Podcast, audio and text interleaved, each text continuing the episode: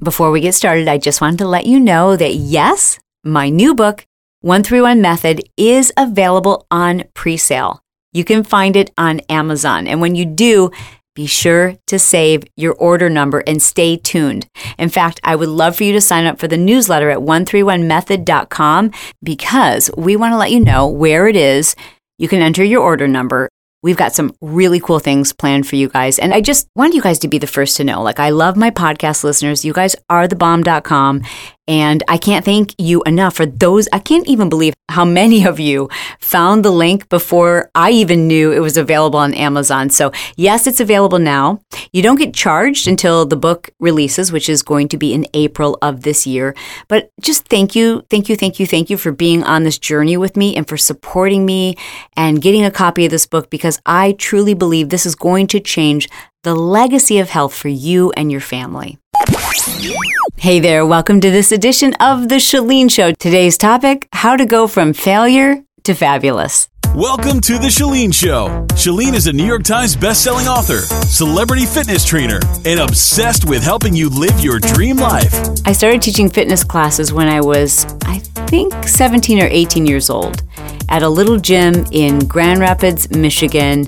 It was an all women studio. I had no clue what I was doing. I had no formal training other than the fact I had been taking my mom's jazzercise classes and I loved music. I worked in a record store. I'm really going to date myself right now, but I owned at the time every 45, every CD that they made. And so I had this huge collection of music. I loved music. I loved dance. I was learning to love exercise, and I put together a little routine to some music. Brought in a record player and started teaching at this little gym around the corner from my home while I was in high school. Now, before I started doing that, I was teaching just to my girlfriends in my basement. We didn't have mirrors, so we used the reflection of our like I guess you would call it sliding glass door as the mirror. And that was my training ground. And then I started teaching at this women's gym and, you know, it was pretty bad. But eventually I became decent, like decent enough that people were coming to take my class. When eventually I went to Michigan State University, I wanted to teach there as well. I mean, like fitness for me was pretty early on, it was a love, but it was also what I felt like I needed to do so that I didn't have to diet. So it was really important to me. And I loved it. I really, really loved it. So I started teaching at the university, at the rec center. I think that's what we call it, the IM. And then eventually I got hired at a little powerhouse gym in East Lansing, Michigan. And, and my classes were quite popular, I gotta tell you. I was pretty popular at that little gym. Back then, we were wearing thong leotards, bike tights, Reeboks with straps, and scrunch socks. Like, in fact, if you were really cutting edge, you wore like white bike shorts and then like a pink thong leotard. And then you wore white scrunch socks with pink scrunch socks underneath them. Do you see like how this is all color coded? And then you wore like a pink scrunchie in your hair and you really thought you were the cat's meow. Anyways, so when Brett and I eventually graduated from Michigan State, I was so excited to move to California because, like, that's where all the cool fitness stuff was happening. Like, the people I was watching on TV back then, ESPN, they had this like morning fitness show, which I think was more for the dudes than it was for the ladies, but there wasn't the internet the way it is today. So everything that you saw in terms of fitness was like on TV. It was infomercials and it was morning exercise programs. That's where I saw Denise Austin for the first time. And I knew that's where all the famous fitness people were, was in California. And even though I wasn't planning on doing anything like full time in fitness, I was planning on going to law school and continue working as a paralegal. I did want to teach part time. So I was pretty excited about moving there and, you know, getting to work side by side, shoulder to shoulder with some of these really famous fitness individuals. Well, those people are in California for sure, but they were in Hollywood. And we moved to Orange County, California. Nonetheless, the level of fitness in Orange County was pretty dang superior, far superior to what I was used to in East Lansing, Michigan. Nonetheless, I was, you know, pretty confident because I had this great experience in Michigan. So the first thing I did was called up all the local gyms, all the big gyms, where I wanted to teach and tried to schedule auditions. Well, first of all, it was really difficult to get auditions because there's a lot of people teaching. So it's supply and demand, and there was a lot of supply, and there's a lot of demand too, but there's a lot of supply. So I finally got a couple of auditions, and I'll never forget my first audition. I walked in and I had a cassette tape. Don't roll your eyes. I had a cassette tape, it gets worse, of music I had recorded off the radio. Mm-hmm. And then I came in and I popped my little cassette tape in, and I was so excited in my thong and my bike shorts to show her my routine. And like just moments into the routine, the woman that I was auditioning for stopped me and she said, Oh, now, didn't you say you had experience teaching? And I was like, Yeah, oh, yeah, yeah, yeah, I've been teaching for many years. many years. I think probably at that point it maybe been five years, maybe four years. Yeah, probably five years on and off. And she's like, I mean, there was no hiding it. She was appalled. she was like disgusted, basically. I could tell. And I was like, oh, in shock. Have you ever seen those American Idol auditions where you can tell that the person auditioning has no freaking clue how bad they are? Well, that was me. I just didn't know. I'm good at reading people and I've got, you know, self awareness enough so that I could look at her and, and I realized, like, in a moment's notice, that I knew that this wasn't just like her interpretation of what I was doing. Like, I knew I must be bad. I must be really, really bad. So I went home and she gave me some feedback. She was like, you know, you're, first of all, you're way off the beat. You're so off the beat. Secondly, your movement is sloppy. Thirdly, you're not on the downbeat. You've got to put together a routine that's balanced on left and right. And I was like, I just took all these notes. I'm like, oh, okay. These, these are all things I can fix. So I went home and I worked on it and I auditioned again for another gym and had basically the same response. And then I auditioned for yet another gym and another gym. And I just kept doing this. At which point I finally realized, like, ah, I don't think I can get better on my own. But yet I had this belief that I could get better. And today, because we're talking about how to go from failure to fabulous, I just want to be upfront and say, you know, like, I don't really know how else to describe it other than failure, but in my mind, I don't think it's possible to fail unless you completely quit and you shouldn't quit. Like, quitting itself isn't a failure unless you shouldn't quit. If you should keep trying because you have passion for it or it has potential, then don't quit. Now, if you just realize, like, oh, this is silly, it's not going to happen, I'm wasting energy in my life and there's better things I could be doing, well, then, yeah, then quit. And that's not a failure. That's a wise decision. I just knew that I could get this. I just felt like, you know, I just have to try harder and I have to find the right people to teach me how to do this. Luckily, the next audition that I went to was at a family fitness, which is now called 24 hour fitness, but it was family fitness back then. And I auditioned for two lovely ladies who were just exceptional and professional. And, you know, it was an audition with a bunch of women, a couple of guys too in the room, and we were all auditioning. I think it was step aerobics that we were auditioning to become instructors for family fitness. And at the end, they announced all the people who had you know, quote unquote, made it and we're going to be instructors. And then they kind of called a group back and said, all right, those of you who we've called back, we think you've got some potential and we'd like to invest some time training you. And I forget what the training was called, but it was free. I just had to get over my ego, the fact that I wasn't going to be an instructor unless I started from the bottom again. Like I really needed to hone my skills. So I signed up for that training and I was eager to prove myself and I was eager to learn whatever it was I needed to learn to be fabulous. I wanted to feel that high again. That's what I felt when I was teaching classes. And I wanted that high again. I was craving the way I knew it could make people feel because I could feel that when I was in someone's class and just it's this moment. If you've ever had that incredible workout and it's completely, it's like off the charts when it's in person. Now, maybe you've done a workout on DVD and felt that, but let me just tell you, it's like that times a hundred when it's in the right environment, in the right group, and it's live, and you're pushing yourself, and the people next to you are pushing themselves, and the instructor, it's just magical.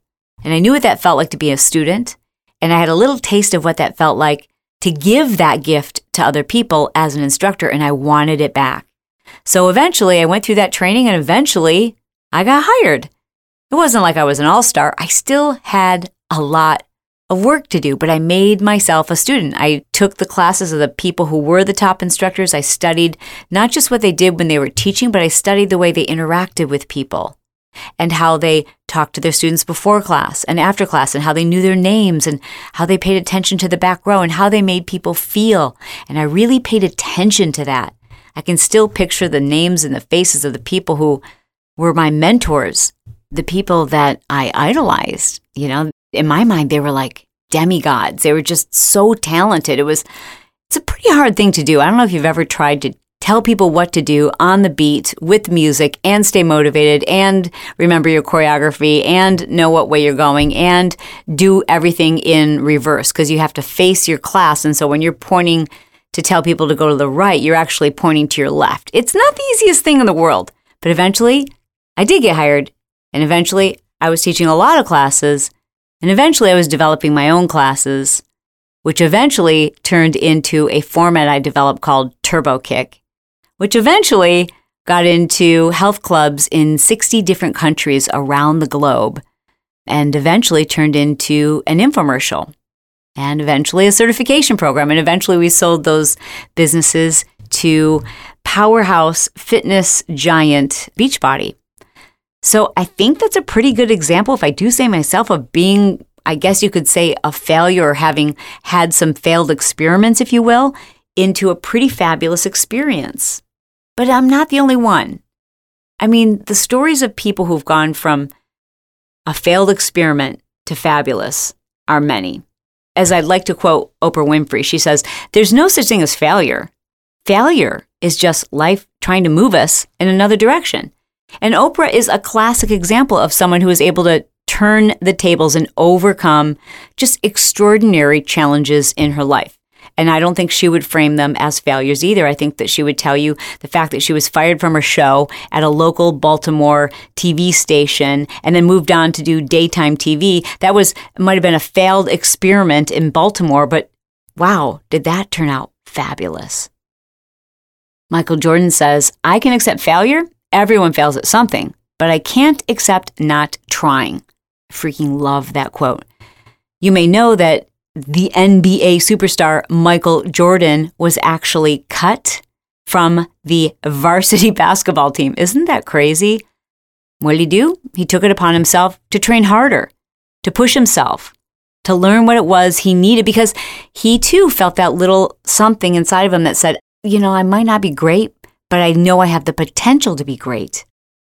Steve Jobs said, I didn't see it then, but it turned out that getting fired from Apple was the best thing that could have ever happened to me. The heaviness of being successful was replaced by the lightness of being a beginner again. I was less sure about everything, and it freed me to enter one of the most creative periods of my life. That's Steve Jobs. So, again, maybe a failed experiment. Maybe it was, again, the universe saying, We have something else in store for you. J.K. Rowling, the author of the Harry Potter series, says it's impossible to live without failing at something unless you live so cautiously that you might as well not have lived at all, in which case you fail by default, which is so true. I mean, you can't be afraid to have a failed experiment. I'd like to remind you that the quicker you fail and the more often you fail, the faster you will arrive at being fabulous. Because the only way you can self correct is by figuring out what you did wrong. I mean, I could fill up hours and hours of time here with you telling you about some of the most horrific failures or failed experiments or whatever it is you want to call them, getting to a place that eventually felt pretty fabulous. I mean, some of them are hysterical. Here's the deal I'm not afraid to fail because the sooner I fail, the quicker I can sit down and make some notes on what I've done wrong, what I need to improve. And for me, that's ex- it's exciting to grow. A fixed mindset, like worrying about failure, just it holds you hostage. It's no fun. Make mistakes. Make mistakes, but then make some notes and figure out what you need to do to improve and how it is you want to change. What do you need to do better? What skills do you need to learn? What people do you need to surround yourself with? What excuses do you need to stop making? Because you really have to be open to the feedback. You have to be willing to grow, and growth is painful. Growth means accepting responsibility. It means saying, Yeah, I, I blew it. I take full responsibility. I could have done this and this and this differently, which is not an excuse. It's identifying the places where you misstepped. It's looking at what you did that you need to do better. That's not excuse making, that's taking inventory of what you plan to do better. And as I said earlier, to quit is not to fail. Not to try is to fail.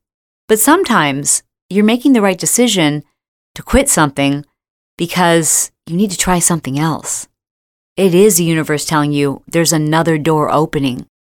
This is a new season with new opportunities. Don't be afraid of them. Don't be afraid of growth. Don't be afraid of failure.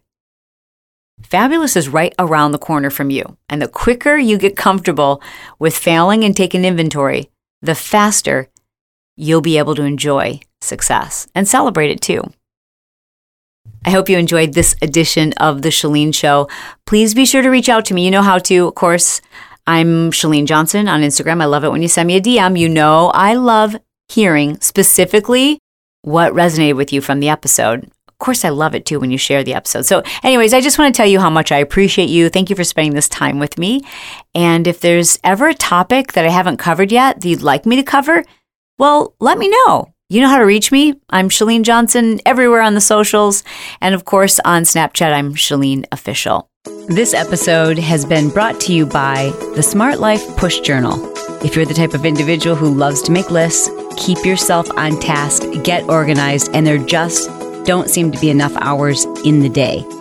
This is a convenient, lightweight, simple to use 30 day system. This is not just a day planner.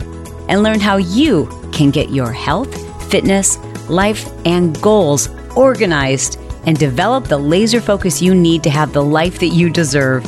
Check it out. Go to smartlifepushjournal.com.